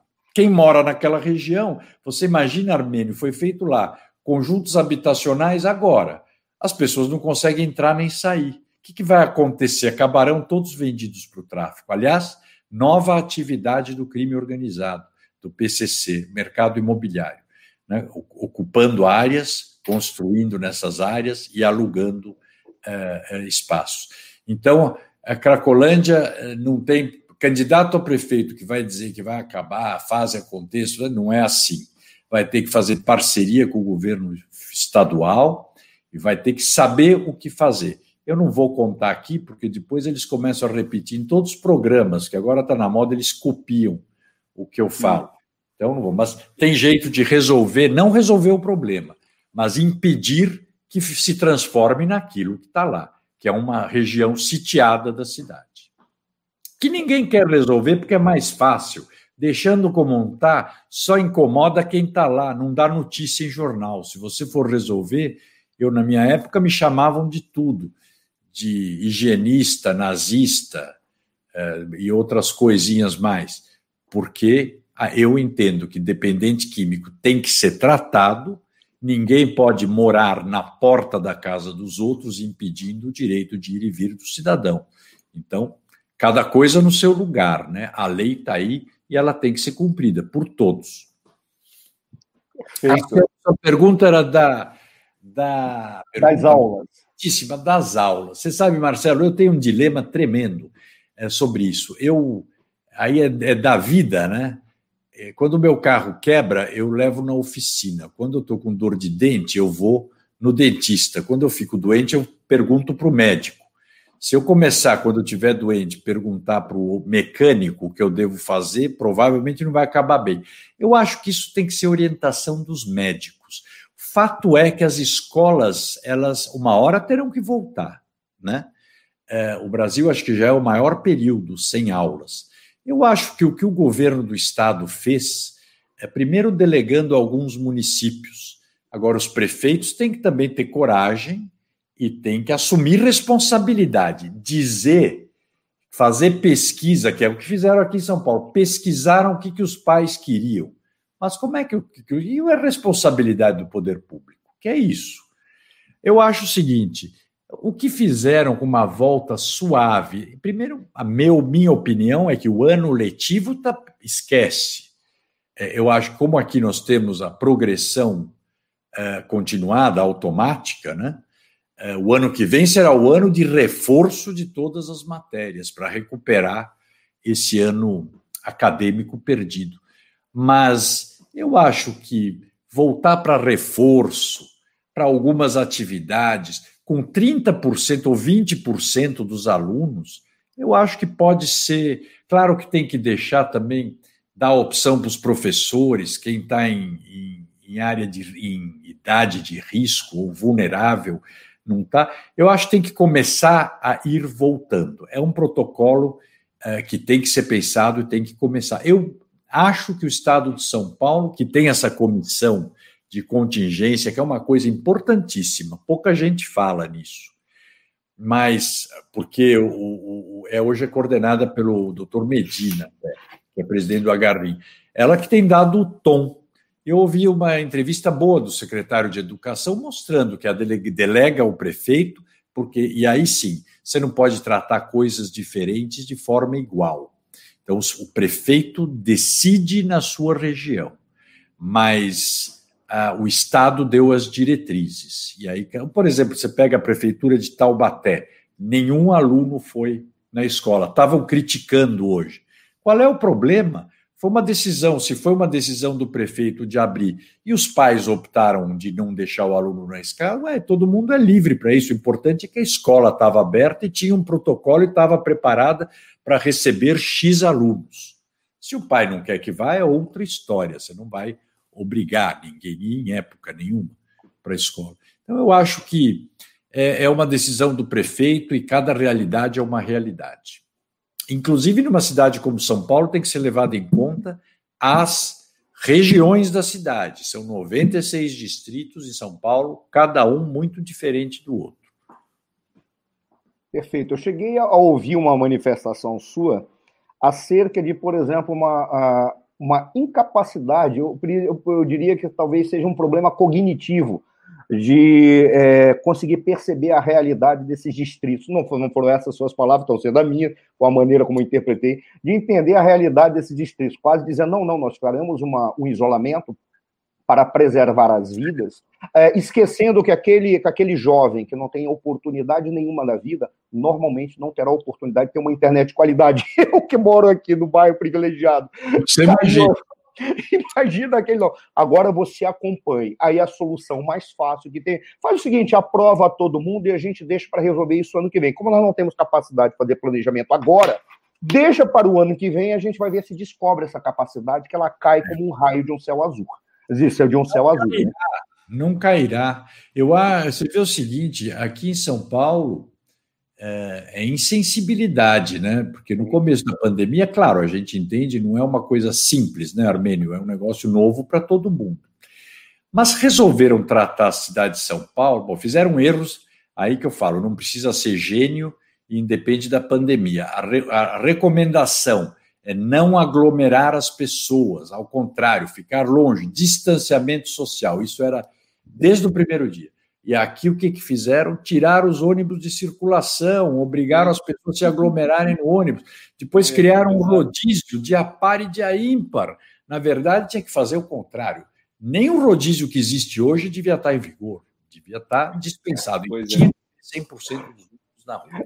Mas aí é outra conversa, não vem ao caso na nossa discussão. Né? Aqui que nós, as empresas de ônibus é que mandam na cidade, não é a cidade que mandam nelas. Mas, é, por exemplo, imaginar que ia se conseguir em São Paulo um isolamento social de 70% da população, é achar que nós estamos em Londres, Armênio. É não ter noção da realidade de São Paulo. Vai lá no Córrego do Bispo, na região norte de São Paulo, Vila Cachoeirinha, pergunta se os meninos conseguem ficar em 5, 6, em 10 metros quadrados que eles moram, ficar mais do que 7, 8 horas, sem banheiro, se consegue ficar mais do que 7, 8 horas juntos. E depois aquela parte, são 3 milhões de pessoas que moram em favelas em São Paulo. 3 milhões. E aquelas pessoas que dependem, porque isso em todas as cidades, tem uma, um contingente da população que vive da rua. Aliás, o Brasil percebeu isso agora, quando esperavam ter que dar ajuda emergencial para 30 milhões de pessoas, apareceram 70 milhões, porque tem uma parte da população que vive da rua, flanelinha, se não tem carro na rua, ele faz o quê? Ele não come à noite. Então ele tem que ficar na rua. O camelô. Aí falam, não, mas é ilegal, vai multar. Bom, o camelô já faz ilegalidade vendendo contrabando na rua hoje. Ele lá está preocupado em ser multado por causa da. Depois, numa cidade como São Paulo, mesmo. vai para extremos da cidade, pergunta para as pessoas se eles não morrem de gripe lá. Se não estão morrendo com apendicite, porque o sistema de saúde é um desastre. Ele não tem um atendimento que tem no centro. Tanto que Semana passada a Folha fez uma matéria mostrando o, o hospital Tid Setúbal, que é o hospital referência da Zona Leste. 67% das pessoas que chegavam com Covid lá morriam. Então, isso é inaceitável. Agora, tudo isso, eh, Marcelo e Armínio, vocês sabem bem, tudo isso tem solução, por isso que eu falo, dá para resolver. O que me entusiasma é que dá para resolver. Ainda mais numa cidade como São Paulo, você imagina, o orçamento de São Paulo do ano que vem é de 70 bilhões de reais. Com tudo que está acontecendo, a arrecadação de São Paulo do primeiro semestre foi 7% acima da do ano passado. Então tem recurso. E quem morou, quem veio para São Paulo, São Paulo foi feito por imigrantes ou por migrantes. Ninguém veio para a cidade de São Paulo buscar qualidade de vida. Todo mundo veio aqui para buscar oportunidade ou para construir uma vida nova, fugindo de guerra ou fugindo da fome. Foi assim com meus antepassados, certamente com de vocês ou de quem está nos vendo também. Então, o DNA do paulistano é de luta e de trabalho. Né? Ninguém quer o município cuidando das pessoas, quer que o município faça parte dele. É saneamento básico, saúde em ordem, é educação em ordem, né? Iluminação pública, limpeza pública. É isso que tem que fazer. Se fizer isso bem feito, e dá para fazer. O bom é que dá para fazer. Agora, precisa querer políticas públicas fortes. Pensar como fez Churchill, pensar nas próximas gerações, não nas próximas eleições. Perfeito. Eu tenho outras coisas. Tenho que fazer uma consideração, depois eu faço as leituras. Tá, porque eu vou me entusiasmando, vou falar. É, Fica à vontade. O, essas, essas é, manifestações que o senhor faz, professor André, é, vem muito, um pouco da experiência de, de área pública que eu tenho, é, me mostrou que é, as políticas públicas elas precisam ser pensadas é, de maneira integrada e, e, de maneira com uma visão holística do processo, porque há uma cultura impregnada muito mais há alguns anos atrás, mas ainda há uma cultura impregnada na administração pública brasileira de ver as coisas compartimentadamente. Isso. As secretarias não se comunicam, é, o sujeito tem o meu birô, o meu telefone, a minha sala, é, a minha mesa. E, e, e, na hora de fazer políticas públicas, também por interesses políticos, o secretário A não colabora com o secretário B, porque os dois são vereadores e dividem a mesma, a mesma base eleitoral. E a experiência que eu tenho de município me mostrou que, é, por exemplo, a questão da habitação, é, que eu tive a oportunidade de atuar também em âmbito estadual, ela tem uma influência muito significativa do ponto de vista de saúde. É, as pessoas morrem, sobretudo numa região como a nossa aqui no sul, que no inverno tem muito frio, é, as crianças adoecem, as pessoas morrem de pneumonia porque tem fresta na casa. Claro. É, as pessoas morrem e porque a telha está quebrada e chove dentro de casa. As pessoas têm uma autoestima baixa porque moram numa casa que não está dividida e mora todo mundo junto e dorme pai com filha e filho com avô e pai com, com, com, com filhos e mãe, todo mundo junto. Então, muitas vezes, com um processo simples de meia dúzia de tábuas e um pouco de prego, se organiza a coisa, né? e, e isso tem um reflexo direto, porque reduz drasticamente as consultas por conta das doenças que são geradas em função dessa situação, reduz os atendimentos médicos, melhora a, a autoestima. a mortalidade infantil cai. E a mortalidade cai drasticamente a mortalidade infantil. Um dos grandes problemas que a gente verifica é, nos municípios e, e, sobretudo, nos grandes municípios, é, principalmente nas periferias, que tem um reflexo direto na questão da saúde pública, é o controle das populações de animais domésticos. O animal doméstico que vive na, na, no, na, junto da casa das pessoas que não têm infraestrutura, ele normalmente não é tratado para verminose, ele normalmente tem problema de pulga, tem problema de carrapato, isso contamina as pessoas, gera verminose nas crianças. De sarna também, exatamente. De sarna. Então, é, círculo vicioso. É, né? então, então, estabelecer um programa de controle de, é, é, de populações de animais, não é, e não se trata de sacrificar animais, mas é de fazer parcerias com universidades, de fazer claro. castração, de fazer programas de tratamento de, de, de, de pragas urbanas, com Tratar programa de, de desinfestação de urbana. Pública, porque é. Exatamente. É pública. Vigilância sanitária e, e, e, e higiene é, nessas questões, com pulverização e controle de vetores e pragas urbanas, são políticas públicas que contribuem para este processo e que geram lá na ponta uma economia substancial do ponto de vista dos recursos públicos que são aplicados na saúde e que poderia se economizar com programas de prevenção. Que eu então, esse é o problema. digo sempre é o seguinte: dinheiro tem a arte de administrar bem está na definição das prioridades. Você tem que definir as prioridades. E porque o dinheiro é finito, isso numa empresa, em qualquer lugar. É, não, é gast, não se trata de gastar muito ou gastar pouco, é gastar bem. E você falou uma coisa importantíssima, que tem a ver com o que eu estava dizendo do voto distrital. Essa questão, sempre do modelo político, as coligações partidárias são mortais eu, por exemplo, optei não fazer coligação nessa minha próxima eleição. Porque elas são mortais, você vai dividir o governo e vai ficar um negócio compartilhado. Eu vou te dizer o seguinte: eu venho de uma família de industriais, portanto, de empresa familiar. E num velho estilo italiano, eu me lembro anos atrás, depois isso, obviamente, ainda bem que mudou, que, que acontecia? As brigas de família faziam que você tinha vários, depois na segunda geração, um monte de tios acionistas. Cada um nomeava os seus diretores para compor, para não brigarem, cada um nomeava os seus diretores. O que, que você via? Aqueles diretores, por que, que não funciona isso? Os diretores respondiam ao seu grupo familiar, não ao presidente da empresa. Uhum. Então você tinha um monte de empresas compartimentadas o seu gabinete, o seu chefe, o seu líder. Na administração pública, foi a primeira coisa que eu notei quando eu fui presidente da CESP, até o dia que eu cheguei lá. Era assim: tinham 12 CESPs, porque até o governo anterior do Mário Covas, cada partido nomeava uma diretoria. Você imagina, como a Prefeitura de São Paulo hoje cada partido nomeia secretário ou sub. Não, é, os partidos secretários e os vereadores subprefeitos. Você imagine como é que pode andar a máquina pública. Não anda.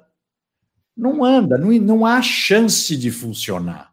Por isso eu digo, voto distrital resolve isso também. Né? E, é um, e é um vício, porque quando eu estive na prefeitura, nós não fizemos isso. E funcionou. Aliás, funcionou, acho que a prefeitura fez coisas. Eu desafio qualquer um uh, comparar com o governo de 2005 a 2012, do qual eu fiz parte, uh, do Gilberto, que qualquer. ninguém fez mais do que fez. Aí é questão de. é aritmético, né? Números. Por quê? Porque tinha direção, tinha equipe e tinha prioridade. E não se saía das prioridades. Então, o dinheiro deu para fazer coisas como. Você imagina, Armênio, nós reformamos todas as escolas de São Paulo, que são mais de mil, construímos outras 300. E fizemos 150 micro-hospitais, que são as AMAs, 150, e pusemos em operação, além de dois hospitais. Então dá para fazer. Agora, foco, né? Como se fala na, na linguagem moderna, é foco, é ter foco e, e, e, e trabalhar em cima daquilo. Né? Transdisciplinariedade nessas políticas. É, e não pode ter isso que você falou. E, e é, olha, é Armênio, só quem já foi para a área pública que sabe. O cara senta na cadeira e começa a achar que a secretaria é dele, que ele está lá por obra do Divino Espírito Santo. Isso acha que é um título, acha que é um título de nobreza hereditária. Ele acha Exato. que é dele é uma propriedade, como fosse um feudo. Eu posso feudo. fazer uma consideração? Eu acho que uma das grandes. É, uma é das grandes... debate, porque isso é um debate que esclarece um pouco as pessoas, porque acho que quem não está no governo não tem ideia de como são as coisas. É, olha, eu acho particularmente é um posicionamento que a grande mácula que, que é colocado, melhor, o grande problema que é colocado é, é, é exatamente o termo coligação. Ele é espécie uma sombra da ideia genérica, abstrata e poética da coalizão. Que a coalizão são coisas diferentes que fazem um pacto e produzem um projeto comum. E não Exato. abrem mão desse projeto comum. No entanto, por uma deturpação do nosso sistema político, a coligação foi dada como sinônimo, a coalizão foi dada como sinônimo de, coliga, é, de coligação. Tem e é um erro, é um erro absoluto. Você tem, na realidade, é, uma, é uma, um exercício de feudalismo em pleno século XX e século XXI, em que cada um tem o seu feudo e funciona de acordo com as suas necessidades e interesses. Isso a gente coloca, eu particularmente vi isso em todas as esferas, da municipal até a federal. É o que traz essa confusão que a gente vê no país. Aqui a grande tragédia, Marcelo, te dando um argumento a mais, é que o que é a, a coalizão entre aspas não é por afinidade ou por conjunção de ideias. É exclusivamente pelo tempo de televisão que tem cada um. Somar tempo de televisão. É como se você comprar hora na Rede Globo. É isso. Exatamente. Olha, é, eu ficaria até confortável se a coligação ela fosse feita talvez para enfrentar um inimigo, um adversário comum, porque pelo menos haveria valores que juntariam claro. né, no processo de coligação. Mas nem isso, é, é, é, a coisa mais mundana é uma moeda, tempo de TV e mais alguns outros penduricários que vêm aí. E é à toa que a gente tem um problema. O nosso grande problema é ter um, um presidencialismo de coligação e de cooptação que se espalha por todos os, os sistemas, em todas as subunidades do país, infelizmente. E, e detalhe, é, é, não, é porque não, coalizão não existe. Nós temos é só coligação. É um presidencialismo de coligação que vai em todas as instâncias. E detalhe, eu vi nas novas legislações, consultei o livro do, do Hamilton Augusto, e é bem interessante porque a coligação ela foi impedida para a representação proporcional, no caso da eleição legislativa, mas foi autorizada, ou seja, é mantida, para as eleições majoritárias. Que isso é que mais me assusta, está na lei. Eu fico, eu fico pensando assim: será se ele imagina que essas pessoas que conceberam essas alterações têm como princípio que todos são idiotas? Eu até acredito que eu seja, mas eu não acredito que o Armênio seja, nem que o Matarazzo seja. É por quê? Porque diz assim: só tem validade durante o processo eleitoral. Ou seja, você coliga no majoritário só para o processo eleitoral. Eleição, só Depois acabou. Então, mas é óbvio, quem fez a mudança né? Claro, é, não, é, não ia mudar contra totalmente contra os seus próprios interesses. Já estragou um pouquinho, que foi tirar a coligação proporcional, mas isso resolvia um problema que era tirar alguns partidos da frente, que não, não, não atropelariam, não conseguiriam passar a cláusula de barreira sozinhos. Agora, a é uma excrescência a coligação, a coligação é, essa na majoritária. Não tem nada a ver. E quando você vê os tipos de partidos que vão se coligando, fica mais esquisito ainda. Né? Mas é por isso que eu digo: todo grande problema nosso ele esbarra ou ele nasce num sistema político torto, ruim, que precisaria ser modificado, e a única forma de mudar vai ser o voto distrital, porque aí sim esses movimentos de rua não vai ser nem mais de rua, não precisa ir para a Avenida Paulista. Você faz reunião no quarteirão para mudar o cara, para pressionar o cara a, a, mudar de ideia. Eu vi agora, por exemplo, tem um vereador que botou lá na Câmara tem um projeto que nós fizemos, que foi um grande sucesso na época, só para dizer a questão povo, era o projeto da Lei Cidade Limpa. Fizemos uma pesquisa depois, hoje, até hoje, 90% da população aprova, porque limpou a cidade, a cidade apareceu, tirou aqueles outdoors, toda aquela porcaria. Você está falando a questão da publicidade, professor Publicidade, André? é. Então, tem sido modelo para outros municípios, inclusive. Não, para outros países, enfim. E, você eliminou uma boa parte de corrupção também, porque ninguém conseguia controlar o, qual era o outdoor legal ou ilegal. Agora, um vereador enfiou uma emenda desmontando a lei, que em cima de prédio tal pode. Quer dizer, como é que você faz para pressionar um cara desse? Não consegue, porque as pessoas não têm o contato direto. Ele é eleito pelas igrejas, por mais uh, outros eleitores. Se fosse ele fosse de um distrito específico, o distrito pegaria ele, ou ele tirava a emenda, ou não votaria nele na próxima eleição. Hoje, como é uma coisa difusa, principalmente eleitores, eh, vereadores formadores de opinião, que era o meu caso. Eu tinha voto na cidade toda, não era de um distrito específico e nem de uma categoria específica. Né? Então, isso daí, eh, eh, você resolveria essas coisas. Mudanças de lei seriam feitas na base da pressão da sociedade, em cima do seu parlamentar se fosse ele vereadores, ou deputado estadual, ou deputado federal. Com todo respeito, porque coloca na ordem natural, a, a ordem correta. O representante, é. com todo respeito, ele é um empregado do povo. É ele claro. Está submetido às exigências do povo. Ele, o povo tem que chegar para ele e enquadrá-lo diante daquilo que ele representa. A nós aqui, que é outra coisa que essa distorção política inverteu a ordem das coisas. A autoridade é o cidadão, não é o cara que assumiu o cargo. Quem pode falar grosso é o cidadão, não é o, o, o, o servidor público. Eu sempre falo: o prefeito é um servidor da população, ele tem obrigação de atender e atender bem não gosta de problema, não gosta de ouvir reclamação, vai ser gerente de multinacional, diretor de montadora, sei lá eu, faz outra e coisa. Assim mesmo, e assim mesmo vai responder para a é. chefia. É, mas não vai ser secretário de habitação, porque isso é problema o dia inteiro. Mas eu acho Marcelo... que a batalha, Marcelo, é essa. Nós temos que fazer uma reforma política de profundidade para o então, Brasil. Então já está acompanhando, por exemplo, é, nós somos partidários de uma reforma por intermédio é, de uma constituinte revisional exclusiva, cuja tese o doutor Armênio defendeu em mestrado. Na realidade, ou seja, existe uma proposta em que, seja por intermédio de uma PEC, se convoque uma constituinte que não vá estar é, é, sobreposta ou subposta ao Congresso Nacional, ou seja, a constituinte não, está não congressual não congressual. Ela ficará, ela terá o papel exclusivo de rever o nosso sistema político. E, Mas não, é participar, não pode participar quem tem mandato.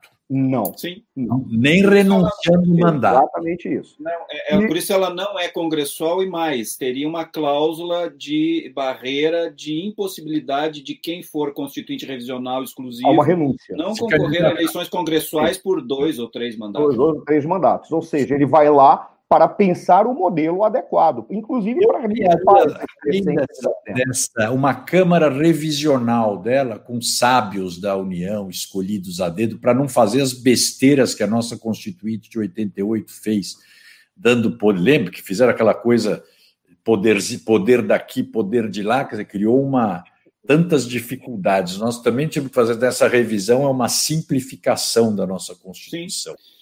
Né? Porque ela é muito dirigente, né? Ela precisa. É, e, e, a gente compreende o momento constitucional daquele, naquela época que se colocou garantias para evitar retrocessos e tal, era um período de abertura. Mas passado todo esse tempo, né, é o que, é o que Hegel chama de espírito do tempo e espírito do povo. Claro. É, é, a circunstância de evolução. Então, dá para lipoaspirar, tirar muita coisa que não tem que estar tá no texto constitucional, remeter para a lei complementar e lei ordinária, tornar a Constituição menos dirigente e, sobretudo, revisar, sem afetar a, a, os direitos e garantias fundamentais e as cláusulas pétreas, mas rediscutir o Pacto Federativo, rediscutir o sistema político brasileiro, rediscutir a autonomia. Agora, poderes do Estado, deles, né? de atribuições reais, por exemplo, não dá mais é. quando nós temos um, um, Senado, tal, da minha perspectiva, posso estar enganado, não dá mais para você ter um Senado que é uma Câmara dos Deputados de luxo. Ele existe para fazer o que a Câmara faz. Aí então você tem duas câmaras, é. uma atrapalhando a outra, exceto quando há um pacto por interesse que você é, é, O Senado pode alterar, né? pode alterar projetos da Câmara. Mas, enfim, mas vocês não acham que nós estamos, o Brasil, de certa forma, inconscientemente está criando o caldo de cultura para isso? É, eu, eu, acho que, que sim. Quando, quando, quando eu apresentei. Quando eu apresentei essa minha tese lá em 2008, quando eu concluí o meu mestrado, me chamavam de maluco, né? E isso Mas era eu impossível.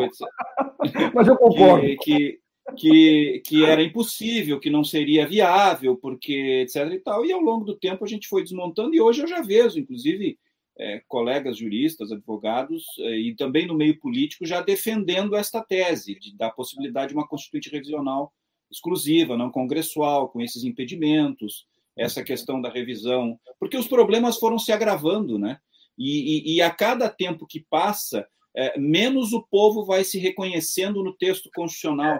E acontece claro. o que aconteceu com Napoleão quando outorgou a, a a Constituição para os espanhóis, né, que não se reconheceram no texto e rechaçaram de plano. Então, é, ou o Brasil evolui para isso, ou nós corremos o risco de chegar a um processo Uma de ruptura institucional. Mas eu, eu da... acho nós estamos caminhando, porque você começa a ver, por exemplo, questionamentos de, de poderes sobre outros poderes que jamais poderiam existir.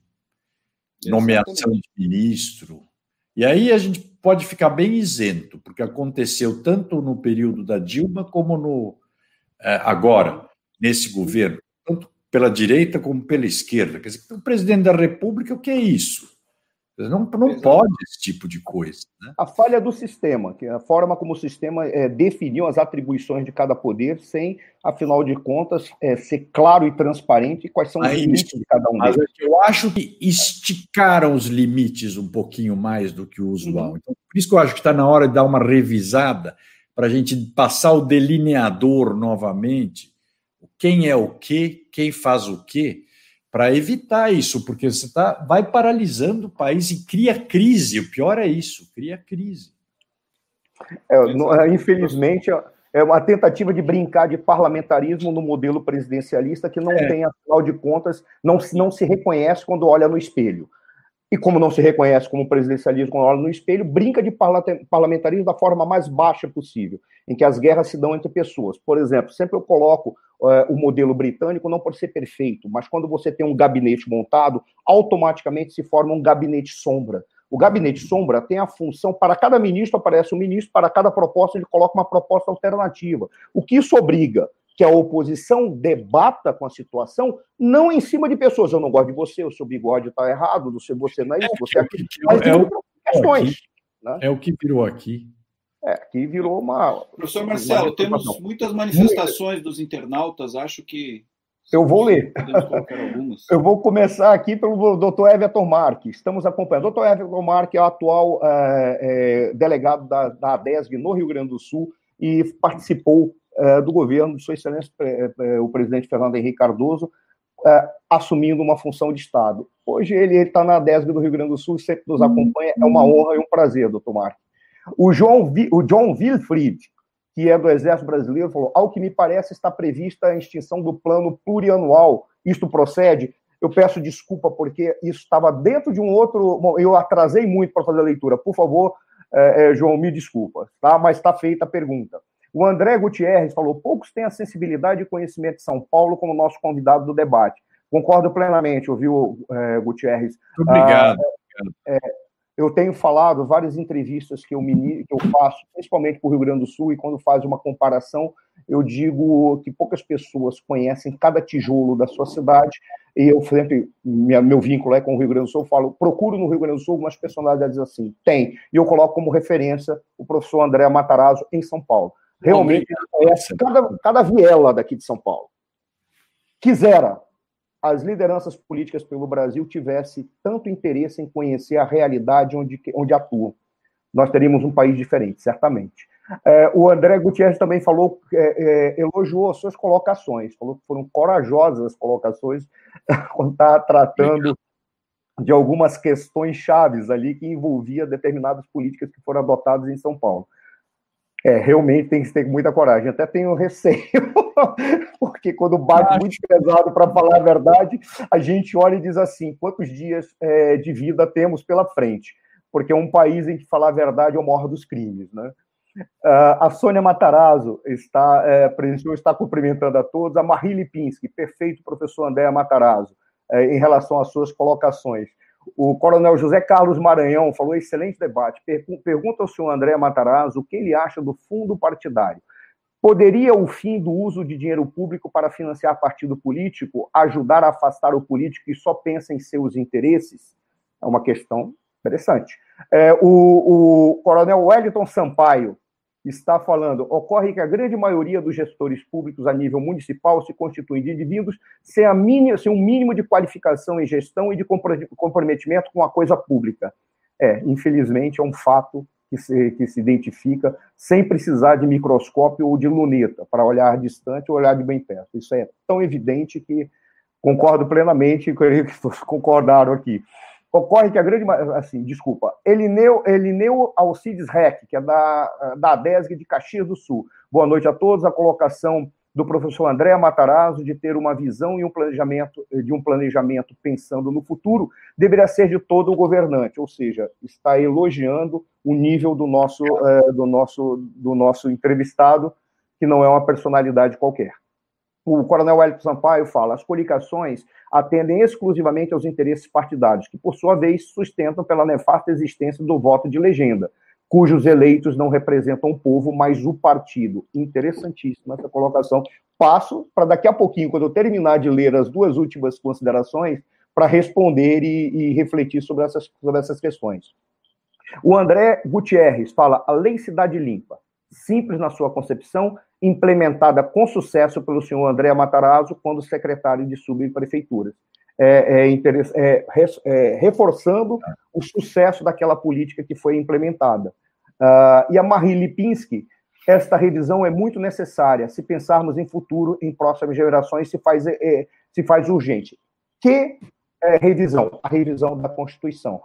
Eu, particularmente, o doutor Armênio, é, é, tem reforçado isso. Não acreditamos que as revisões constitucionais serão feitas pelo Congresso, porque ninguém dará um tiro no pé, uma vez que o sistema que nós temos é um sistema feito para você entrar lá e se eternizar. Entrar para, o, para se tornar um servidor público, se tornar um representante, é um título de nobreza, não é um, um, um trabalho que é feito para a sociedade, por incrível que pareça. Então, dificilmente eles vão fazer. Só eu, particularmente, acredito e eu, é, é curioso que o doutor Armênio falava que ele era chamado de maluco, talvez pela antipatia que eu tive, que eu tinha, eu sou da USP, né, que eu tinha na USP na década de 90, quando falava do coali, coali, presidencialismo de coalizão, naquele momento eu já dizia, estão construindo uma lixeira, espero que a lixeira não se torne o, próximo, o próprio lixo. Era uma, uma frase forte, é, antipática diante de indivíduos que, me, que se antipatizavam comigo, mas parece que acabou se tornando realidade ou seja, não é o nosso sistema é o pior de todos, porque ou ele deforma aquele que vai para lá, ou só vai para lá aquele que já está deformado, ou aqueles que vão, que não estão deformados, eles a, passam a trabalhar exclusivamente para a sua sobrevivência, olhando para todos os lados, dizendo o que, que eu faço agora? E não tem o que fazer, porque o sistema não permite. Tá? Passo a palavra, professor Matarazzo, em, em cima das questões que foram apresentadas aqui. Deixa eu ler a, qual foi uma delas. Você pergunta ao senhor André Matarazzo, coronel Maranhão, que já foi entrevistado por nós, o que ele acha do fundo partidário. Poderia, Isso. o fim do uso do dinheiro público para, é, público para financiar partido político ajudar a afastar o político que só pensa em seus interesses? Olha, eu penso o seguinte: é, como é que você faz a eleição, né? Mesmo o fundo partidário, é, que a gente fala é número grande quando você fala é um bilhão e não sei quanto tal, mas se você imaginar, por exemplo, nessa eleição, que são 5.700 municípios, como é que faz? Uma coisa de boa que eu vi, mas que foi o Supremo que fez, colocou limite no autofinanciamento. Porque o que, que vai acontecer, gente? É, só rico vai ser. Hoje, só rico pode ser candidato, porque ele paga a eleição dele, ganha a eleição. Isso aconteceu na Itália com Berlusconi. O Berlusconi, o que ele é, é a maior fortuna da Itália, né? Vamos lembrando isso. E, e quando eu fui embaixador lá, foi o ano que ele ganhou a segunda eleição. Ele pegou um partido, fez o partido e falou no partido: olha, na eleição vocês não se preocupem com recursos, pago eu. O que, que ele fez? Bancou de uma forma astronômica todos os parlamentares ele, e ele ficou sete, oito anos, eu não me lembro, com 60% do Congresso dele. Ele mandava, eram funcionários dele, que ele tratava como funcionários. É isso mesmo. Então, é, é, até que ponto isso é bom? Né? E depois é um método, esse, o autofinanciamento, é um método que te dá N alternativas. Vamos dizer, se eu tivesse uma empresa de eventos, eu, como sócio, mando a empresa fazer um monte de eventos, as, os meus clientes patrocinam, eu faço uma distribuição de dividendos antecipada, fiz as empresas contribuírem comigo indiretamente e estou de rabo preso com todo mundo. Eu acho o seguinte: não tem milagre. Ou as empresas financiam, que não deu certo, pelo que a gente viu, e não dá certo. Eu acho que esse financiamento direto, como era, cada empresa financia, não é uma não é uma boa. Eu já até fiquei quebrando a cabeça como podia ser, quer dizer, existir um fundo de eleições que as empresas contribuam, mas não são os partidos que administram, criam o fundo e aí o, o, o Tribunal Eleitoral faz a distribuição tendo um critério qualquer. O fato é que é o seguinte: se não tiver dinheiro, não tem eleição. Aqui no Brasil, o financiamento individual não tem como fazer. Eu digo, eu digo por mim mesmo. Eu em 2016, quando eu ainda estava, eu estava no PSDB, deu todo aquele problema, o Alckmin tirou a legenda, deu para outro eu resolvi sair candidato por outro partido. Aonde eu esbarrei? Não tinha recurso. Aí falei, não, vamos. É, não podia mais, empresa já, já não podia, né? Tinha que ser contribuição individual. É, que, que aconteceu? Não, você não conseguia, as pessoas não, não, não, não têm é, essa tradição. E agora, gente, piorou. Porque não só não querem, é, não tem a tradição de contribuir, mas você pega assim o seu melhor amigo, você fala, me dá dois mil reais para minha eleição. Ele vai falar, não, mas por dentro eu não dou porque eu não quero o meu nome ligado à eleição. Então, é. A, a, ninguém quer, porque a política ficou criminalizada. Eu acho que, e não é só responsabilidade dos políticos, os políticos têm grande, deram grande contribuição para se desmoralizarem, sem dúvida nenhuma mas a imprensa também ajudou muito, infelizmente. Né? E é ruim, foi muito ruim isso, é muito ruim. Porque a Itália está até hoje pagando o preço de alguns exageros feitos, né? porque a política lá também ficou desmoralizada. Né?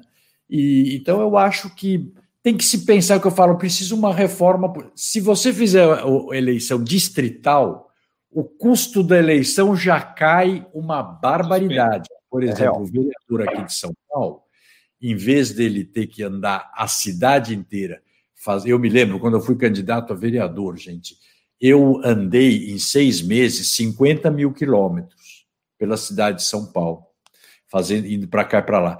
Então, se fosse distrital, eu estaria entre um dos 55 distritos, vamos dizer, localizado lá, faria campanha só lá. A mesma coisa o deputado estadual, o deputado federal.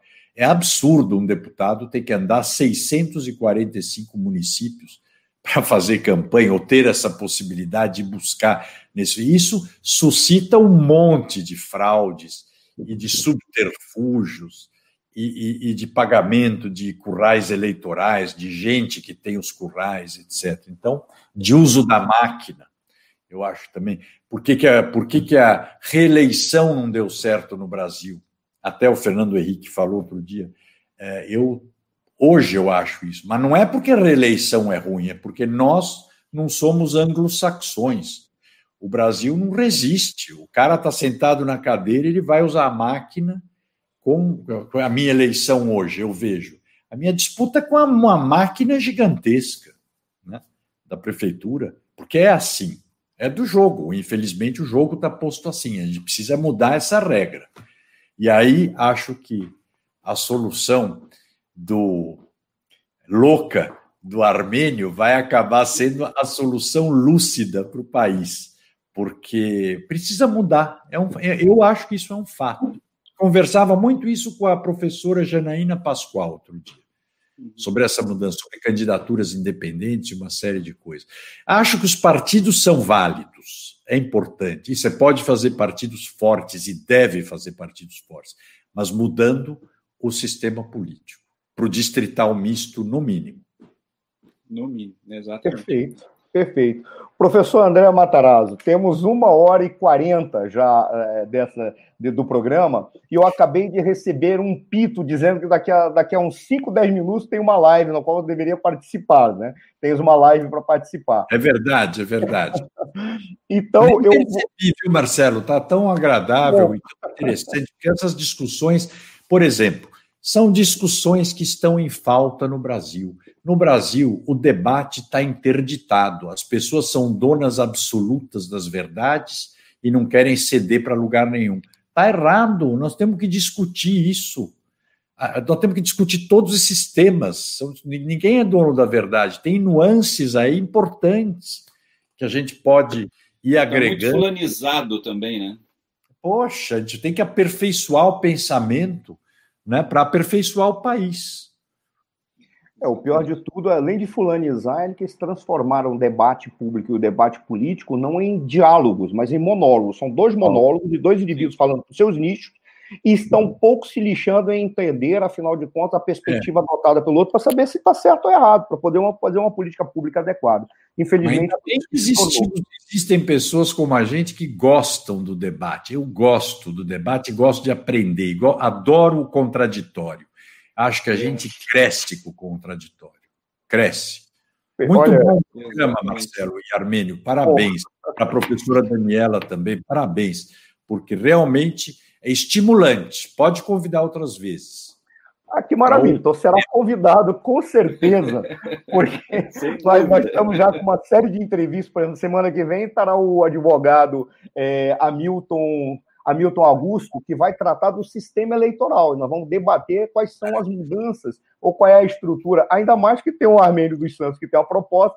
Eu já estou nesse trabalho de mudança do sistema político brasileiro desde a década de 90. Eu era apedrejado, me chamavam de idiota. Ainda bem que falavam que o Armênio é louco, que o louco e o gênio estão ali, passo a passo, né? Agora me chamavam de idiota. Eu estava na USP e dizia, bom, então talvez eu tenha por que ser chamado de idiota. Mas é, uma, um debate que a gente vai fazer e o sistema partidário está dentro deste processo. Ele estará na semana que vem, às 18 horas, conosco, e ele é especialista exatamente em direito eleitoral, mas tratará do sistema partidário e sistema eleitoral brasileiro. É isso que nós vamos tratar. Eu, eu nesse sentido, vamos encerrar para não angustiar mais a equipe do André Matarazzo, e eu passo as palavras para as considerações finais ao professor Matarazzo e depois passarei ao doutor Armênio dos Santos. Por favor, André. Eu quero agradecer muito a, a oportunidade de estar aqui com vocês e de ouvir né, a opinião de pessoas também diferentes do meu círculo normal, de estados diferentes, no caso do Armênio, que está no Rio Grande do Sul, para mim é um prazer, até vou depois procurá-lo para ouvir ideias sobre essa questão da habitação, de experiências bem-sucedidas em outros lugares eu acho que isso é que soma, né? O gestor público tem que estar, tá, ele tem que se atualizar ouvindo fora do círculo dele, outros estados, outros países, outras realidades e, obviamente, adequar essas ideias novas à nossa realidade local aqui. Sempre isso é muito importante. Obrigado, viu, Marcelo? Obrigado, Armênio. Obrigado, eh, Daniela, pela oportunidade de estar aqui, a todos que estão nos ouvindo. Muito obrigado pelas perguntas e pela paciência, que às vezes, como eu disse, eu me entusiasmo e acabo alongando o papo. Doutor Armênio, passo a palavra. É uma pena que foi apenas uma hora e quarenta, porque aqui tem. Seria E eu tenho certeza que o público continuaria. Doutor Armênio, por favor. Eu quero uh, dizer que seguramente nós vamos convidá-lo novamente, porque eu, particularmente, fiquei com muitos assuntos ainda para serem tratados. E, e, e, esse tema é um tema, como o senhor disse, muito instigante, é um tema que tem é, uma amplitude muito grande de, de, de, de assuntos e de nuances e de variáveis que a gente pode abordar. Quero mais uma vez lhe agradecer é, por ter estado conosco, agradecer por ter, por ter aceito o convite do professor Marcelo, da professora Daniela, é uma satisfação tê-lo conosco aqui. Acho que nós é, engrandecemos o debate. As suas manifestações foram muito claras, muito, muito importantes e bastante esclarecedoras. Haja vista as manifestações que nós tivemos dos nossos internautas. Agradecer a todos os nossos internautas que sempre nos acompanham, todos que nos assistem.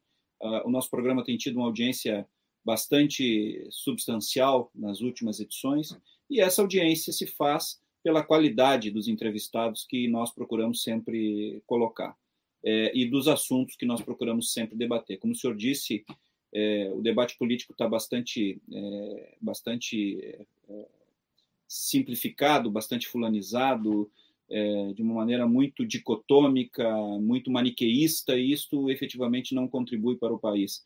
E nós temos procurado alargar esses horizontes graças à participação de é, pessoas é, como o senhor, que tem amplitude de conhecimento e, e, sobretudo, tem experiência para nos auxiliar. Muito obrigado, muito obrigado a todos. De minha parte, agradeço. Até a semana que vem. Uma boa noite.